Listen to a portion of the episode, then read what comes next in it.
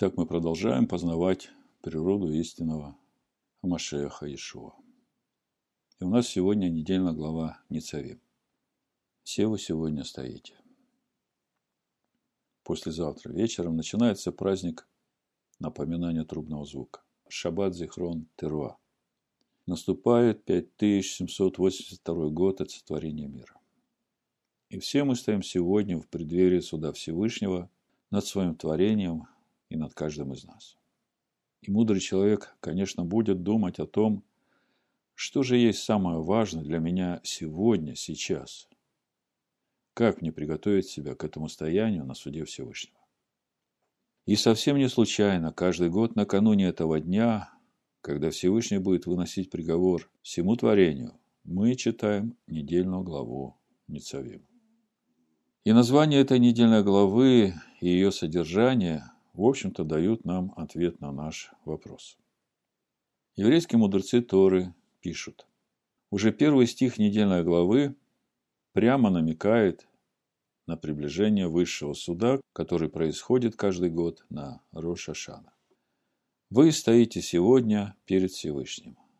Стоите сегодня, наши мудрецы толковали, как стоите перед его судом.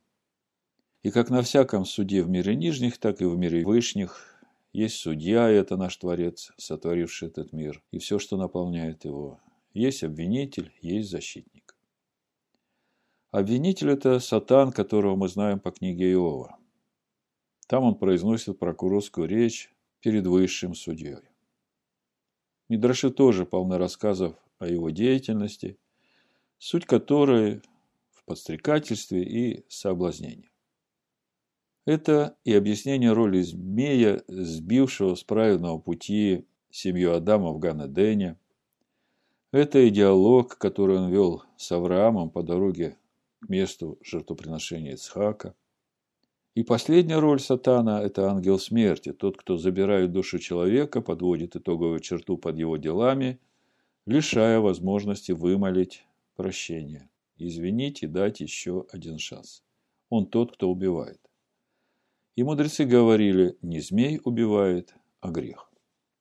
И не следует думать, пишет э, Раф Пятигорский, будто Сатан вполне независимый персонаж бытия, имитирующий черта из сопредельных религий или из сказок нашего детства, что в принципе одно и то же. Эдакий проводник зла, пропахший серой и безобразиями, появляющийся из-под земли и пропадающий туда же, когда ему удается совратить одну-две человеческих души, как он за собой в преисподнюю и утягивает их. Сатан – персонаж побочный, говорят мудрецы. В реальности, где выступает только Творец, человеческая личность и Тора, ему нет места. Сатан – оппонент человека в его диалоге с Творцом.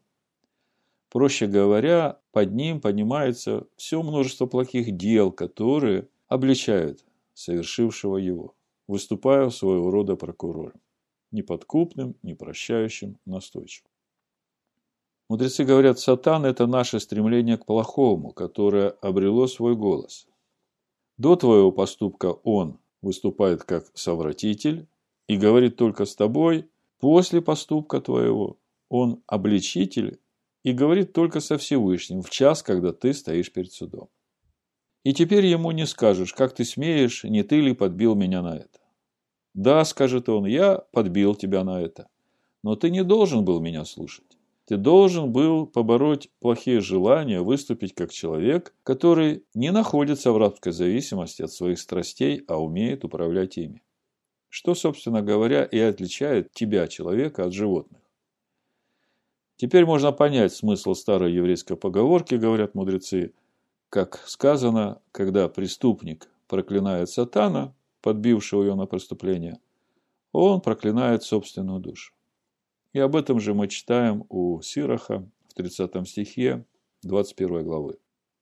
Написано, когда нечестивый проклинает сатану, то проклинает свою душу. И когда я читаю эти размышления еврейских мудрецов, мне, в общем-то, приходит понимание этих внутренних процессов, которые происходят в моей душе и помогают мне занять правильную позицию в отношении всего происходящего. И понимание этой позиции находится в нашей недельной главе, к которой мы сейчас обратимся. Но прежде, чем мы обратимся к нашей главе, я хотел бы дополнить вот эту картину, которую обрисовали мудрецы Торы, картину нашего стояния перед судом Всевышнего, еще одной, по моему разумению, очень важной деталью, которая должна в принципе изменить вот это почти траурное состояние души еврея, стоящее на суде Всевышнего в Рошашана, который несколько раз в день читает молитву «Ведуй», многократно кается в своих грехах, изменить вот это траурное состояние на благоговейное, трепетное и благодарное состояние души, как в день Рошашана, так и в день Йом-Кипур. Чтобы понять эту важную деталь, важную деталь этой картины суда, которую я хочу добавить, которая, как вы понимаете, кардинально поменяет этот мрачный траурный окрас на окрас утренней зари, прочитаю несколько стихов с 12 главы книги Откровений. Итак, 12 глава книги Откровений, с 3 стиха буду читать. «И другое знамение явилось на небе. Вот большой красный дракон с семью головами и с десятью рогами и на голах его семь диадем. Хвост его увлек с неба третью часть звезд и поверг их на землю. Дракон сей стал перед женою, которая надлежала родить, дабы, когда она родит, пожрать ее младенца. И родила она младенца мужеского пола, которому надлежит пасти все народы, жезлом железным. И восхищено было дитя ее к Богу, к престолу его. А жена убежала в пустыню, где приготовлено было для него место от Всевышнего, чтобы питали ее там 1260 дней. И произошла на небе война. Михаил и ангелы его воевали против дракона, и дракон и ангелы его воевали против них. Но не устояли, и не нашлось уже для них места на небе. И низвержен был великий дракон, древний змей, называемый дьяволом и сатаною – обольщающий всю вселенную, низвержен на землю. И ангел его низвержены с ним. И услышал я громкий голос, говорящий на небе, «Ныне настало спасение и сила и царство Всевышнего нашего и власть Машеха его, потому что не взвержен клеветник братьев наших, клеветавший на них перед Всевышним нашим день и ночь. Они победили его кровью Агнца и словом свидетельства своего, и не возлюбили души своей даже до смерти. Итак, веселитесь небеса и обитающие на них, горе живущим на земле и на море, потому что к вам сошел дьявол сильной ярости, зная, что немного ему остается времени. Когда же дракон увидел, что не низвержен на землю, начал преследовать жену, которая родила младенца мужеского пола. И даны были жене два крыла большого орла, чтобы она летела в пустыню в свое место от лица змея, и там питалась продолжение времени, времен и полувремени и пустил змея из пасти своей след жены воду, как реку, дабы увлечь ее рекою. Но земля помогла жене, и разверзла земля уста свои, и поглотила реку, которую пустил дракон из пасти своей, и рассверепел дракон на жену, и пошел, чтобы вступить в брань с прочими от семени ее, сохраняющими заповеди Всевышнего и имеющими свидетельство Иешуа Амашеха. О чем говорит нам Всевышний через откровение, которое он дал своему сыну Ишуа, Амашиаху, а Ишуа через своего ангела раскрывает это откровение апостолу Иоанну, а апостол Иоанн раскрывает это откровение для всех учеников Ишуа Машеха. О чем это нам говорит? Ну, во-первых, мы видим, что времена свободного доступа к престолу Всевышнего, как это было в дни Иова, у сатана больше нет. Как написано в 10 стихе 12 главы, Услышал я громкий голос, говорящий на небе. Ныне настало спасение и сила Царства Всевышнего нашего и власть Машеха его, потому что неизвержен клеветник братьев наших, клеветавший на них перед Всевышним нашим день и ночь. То есть было время, когда он имел доступ к престолу Всевышнего на небе и клеветал против братьев, против э, детей Всевышнего. Теперь у него такой возможности нет, ибо он свержен с неба на землю.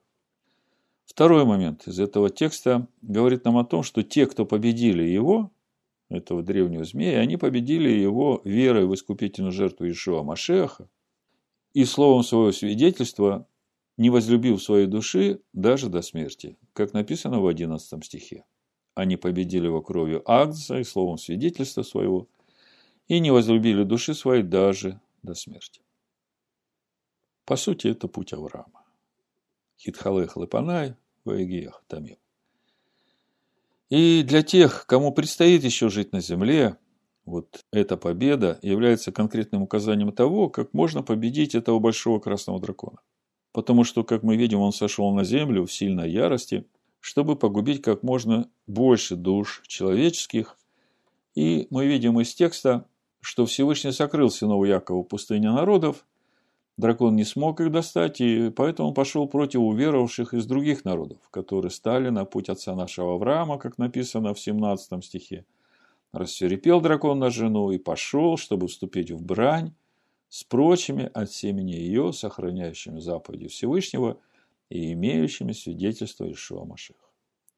Вот это и есть та деталь, которую я хотел добавить, чтобы мы могли сегодня в полной картине увидеть себя в этом дне суда Всевышнего и через это сменить вот это траурное состояние души, постоянно кающегося грешника в своих грехах, на твердое стояние во Всевышнем, в истине, с чистым сердцем и с руками полными духовных плодов, духовных побед, которые мы принесем Всевышнему в этот день, через которые, собственно, мы и воцаряем Всевышнего в наших сердцах, а праздник напоминания трубного звука – это и есть суть воцарения Всевышнего в этом мире через его воцарение в сердцах людей. Это очень важно для нас, для нас, новозаветных верующих, деталь, которая в корне должна поменять духовный окрас этого дня для нас. Другими словами, каждый год мы приходим на праздник напоминания трубного звука, шаббат Зихрон Труа, не в траурных одеждах грешников, а в праздничных белых одеждах воинов Ешуа Машеха, которые победили этого соблазнителя и клеветника – кровью акция и словом свидетельства своего, и не возлюбили души своей даже до смерти. И из этого понимания должен быть и наш духовный настрой. Настрой побеждающего. Ишуа говорит, побеждающий наследует все. Который понимает, что все его победы – это милость Всевышнего к нему в его сыне Ишуа Машихе. И тогда, через это понимание, самое важное для нас в этот день позаботиться о том, чтобы нам полностью пребывать в Иешуа Амашехе. Вот что о нашем пребывании в Иешуа Амашехе говорит сам Иешуа. Несколько мест Писания, чтобы увидеть эту картину, чтобы увидеть суть нашего стояния в этот день в Иешуа Амашехе как побеждающих. Иоанна 8 глава 31 стих написано «Тогда сказал Иешуа к уверовавшим в Него иудеям, «Если прибудете в Слове Моем, то вы истинно мои ученики. Дальше 15 глава Иоанна 7 стих. Если прибудете во мне, и слова мои в вас прибудут, то чего не пожелаете, просите, и будет вам. И дальше в 10 стихе, здесь же в 15 главе, Иешуа говорит, если заповеди мои соблюдете, прибудете в любви моей, как и я соблюл заповеди Отца моего и пребываю в его любви. Итак, если мы заповеди Его соблюдаем, то мы пребываем в Его любви, являемся Его учениками, и все, чего пожелаем, можем просить, и будет нам. И в этом суть той существенной детали, которую я хотел добавить, и сказанное мною выше должно помочь нам переосмыслить наше стояние перед Всевышним в Рошашана и в праздник Йом-Кипур. Как вы понимаете, легко идти вместе с традиционным иудаизмом по той продуманной программе подготовки и празднования осенних праздников, которая уже действует не одну тысячу лет. Но нам нужно переосмыслить свое стояние перед Всевышним в эти дни, чтобы не умолить того, что Всевышний сделал для нас, отдав своего Сына во искупление наших грехов, чтобы сделать нас побеждающими. И при этом надо помнить, что мы в завете со Всевышним стоим сегодня не через обрезание наружной крайней плоти, как сыновья Якова. А мы стоим в завете перед Всевышним сегодня в Иешуа Амашехе, через веру в искупительную жертву Иешуа Амашеха и через веру в Слово, которым Он является. Поэтому и наше стояние в эти дни должно быть стоянием побеждающих, чтобы нам не умолить той жертвы, которую Всевышний отдал за нас. И, в общем-то, это самая короткая духовная формула, для нашей подготовки к этим дням. Стояние побеждающих. Вот если я спрошу вас, с каким состоянием сердца мы должны приготовиться к этим осенним праздником? Ответ очень простой. Стояние побеждающих. И тогда все становится понятно. Ну вот теперь давайте с этим пониманием обратимся к нашей недельной главе Ницавим, чтобы увидеть, что эта глава полностью поддерживает это понимание и при этом не противоречит традиционному иудейскому пониманию этой недельной главы, не противоречит, потому что для сынов Иакова еще не открылся истинный Иешуа Амашех, в общем-то, не открылся именно по причине того, что сейчас Всевышний создает народ во имя свое из всех народов, а потом, как написано, обратиться и восстановит скинию Давида упадшую. Итак, недельная глава Ницавима. Давайте прочитаем начало нашей главы, которая говорит о том, как стать народом Всевышнего. Мы уже не первый раз читаем эту главу и очень хорошо знаем ее содержание, и она, в общем-то, очень короткая, эта глава, и мысль очень важная и простая в ней заложена.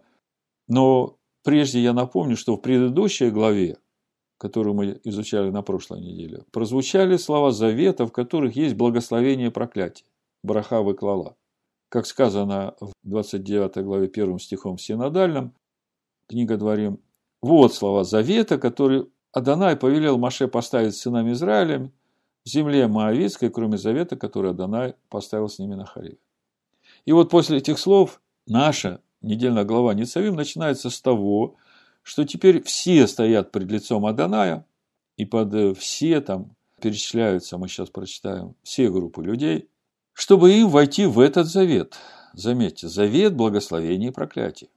Причем, что очень важно, следует обратить внимание на то, что слово «сегодня» понимается как день Рошашана для тех, которые стояли сегодня в то время там, о чем мы читаем в нашей недельной главе, так и для всех последующих поколений, то есть для всех душ тех, которые родятся в последующее время, от тех, кто стоял там при заключении этого завета. То есть, по сути, этот завет благословения и проклятий заключается со всеми людьми, живущими на земле, от того, как был провозглашен этот завет, и до того времени, когда наступит новое небо и новая земля для всех идущих путем Авраама. И когда начинаешь об этом думать, это, в общем-то, вообще в корне меняет свое состояние и понимание своих взаимоотношений со Всевышним, независимо от того, вошел ты в завет со Всевышним через обрезание наружной крайней плоти, как сын Якова, или же ты вошел в завет со Всевышним через веру в Иешуа Машеха, потому что содержание этого завета одно и то же. Слово Всевышнего неизменно. Разница в том, что по Новому Завету Всевышний говорит, что я вот эти слова учения моего вложу во внутренность вашу и напишу на сердцах ваших. Давайте прочитаем начало нашей главы, чтобы это увидеть. Ну, по синодальному это 10 стих, 29 глава, книга Дворим. И дальше.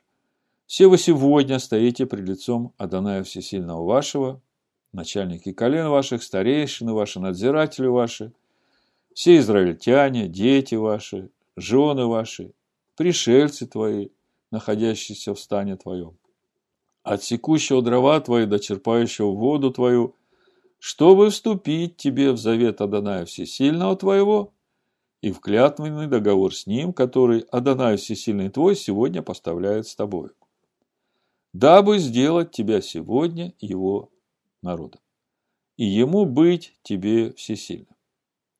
Как он говорил тебе и как клялся отцам твоим Аврааму, Ицхаку и Якову. Когда мы смотрим 31 главу пророка Иеремии, мы видим, что Новый Завет, у него конечная цель та же самая – написать Тору его на сердцах наших вложить ее во внутренность, чтобы нам стать народом Всевышнего, всесильному стать нашим всесильным.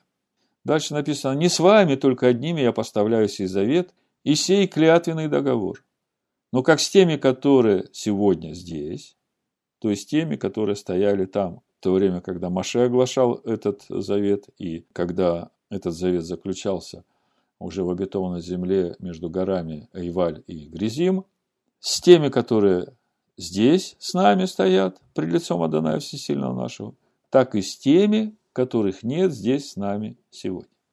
Но когда мудрецы задаются вопросом, о ком речь идет, как я уже сказал выше, ответ очень простой. С последующим поколением. И если более расширенно смотреть, то как говорят мудрецы, души всех, тех, которые придут в грядущие времена, как потомки тех, которые стоят здесь, они все присутствовали и стояли здесь при заключении этого завета.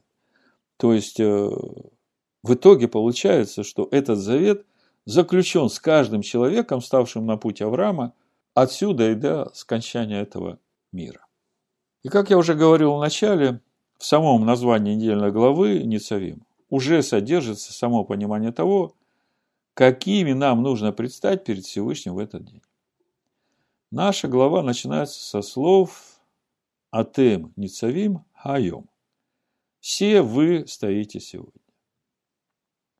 Слово «ницавим» от глагола «нацав» – это по стронгу 53.24. Переводится как «стоять», «надзиратель», «начальник», «изнемогший», «истощенный», «ставить», «устанавливать», «быть поставленным», «стоять».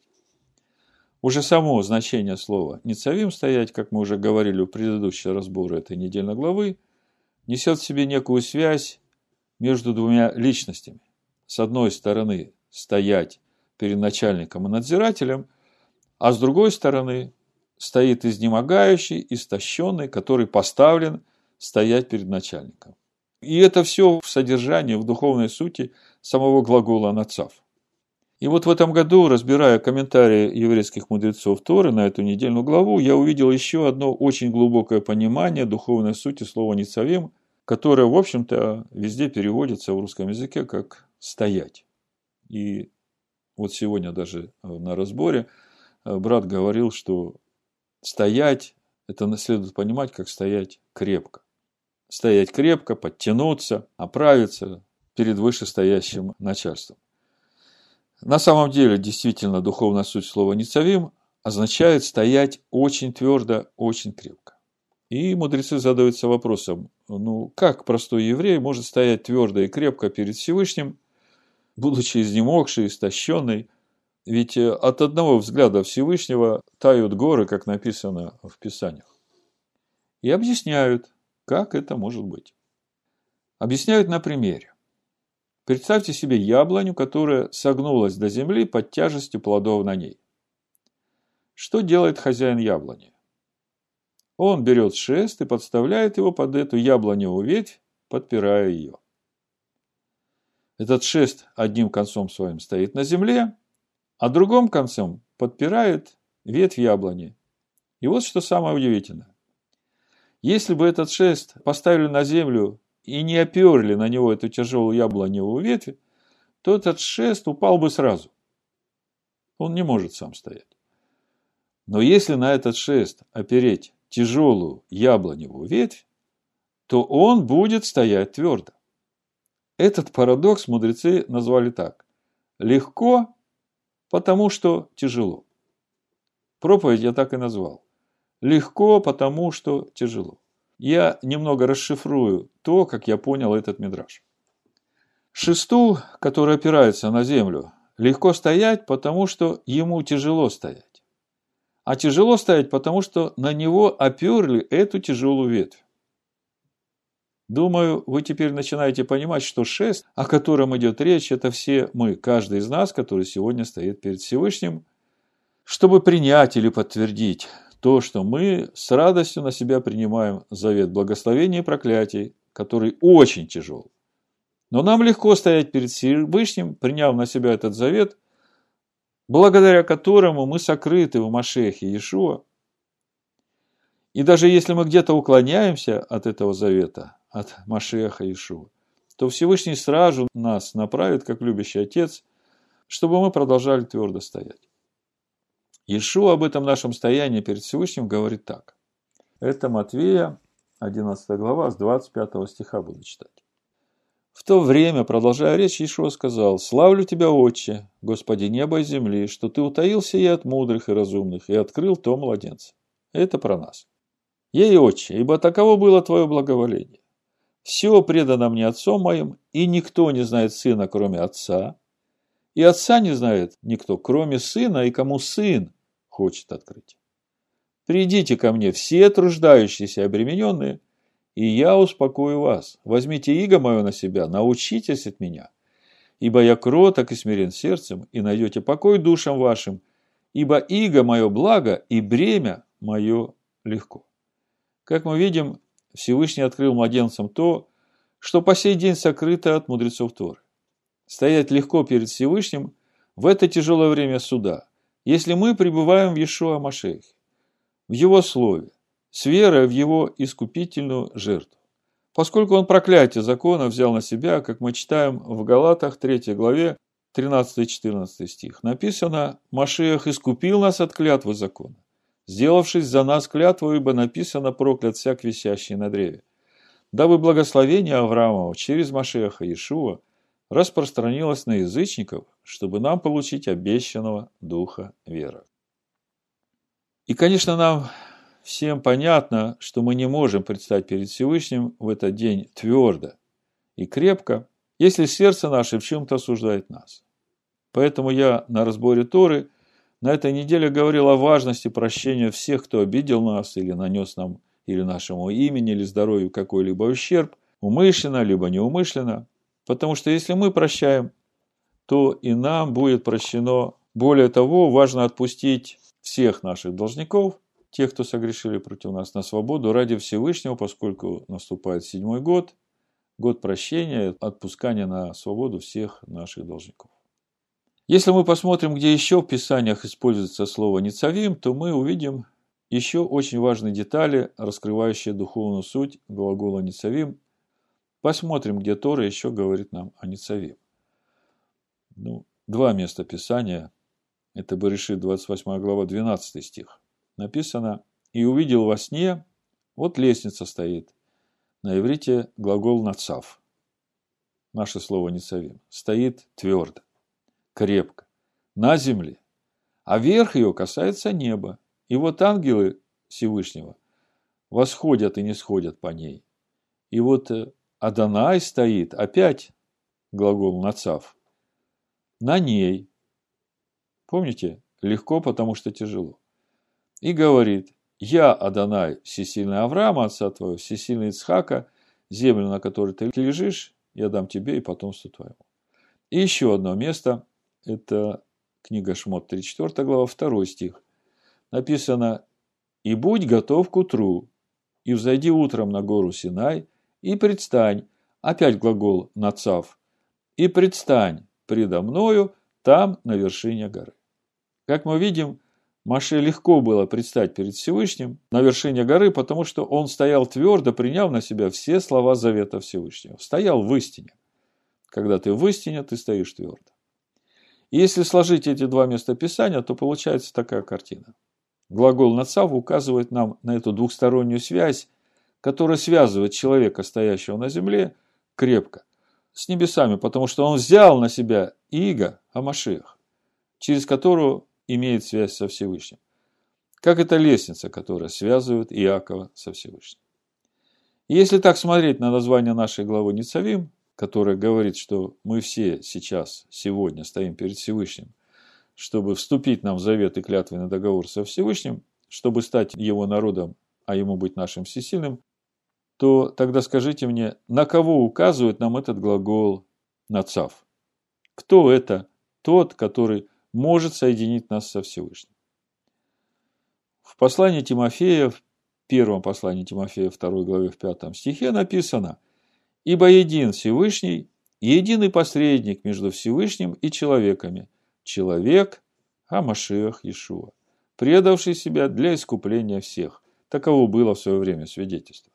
Вот это и есть та лестница, которая соединяет небо и землю. Это Иешуа Машиах, живущий в человеке. И поэтому нам легко, потому что нам тяжело. В заключение прочитаю еще одно место Писания – которая говорит о том, что все мы, стоящие перед лицом Всевышнего в этот день, не сами присвоили себе это почетное место, хотя и тяжелое. Это послание римлянам, 8 глава, 28-30 стих написано. Притом знаем, что любящим Всевышнего, призванным по Его изволению, все содействует ко благу. Ибо кого Он предузнал, то есть узнал еще до того, как э, он пришел в этот мир. Тем и предопределил быть подобными образу Сына Своего. То есть, у Всевышнего для тебя план. Если ты сейчас в завете со Всевышним, то это не ты выбрал. Э, Иешуа говорит, не вы меня избрали, а я вас. То есть Всевышний уже изначально предопределил тебя быть подобным образу Сына Своего. Дабы он был первородным между многими братьями. А дальше написано, а кого он предопределил, тех и призвал. А кого призвал, тех и оправдал. А кого оправдал, тех и прославил. Да будет так в имени Ишуа Машеха. Амин.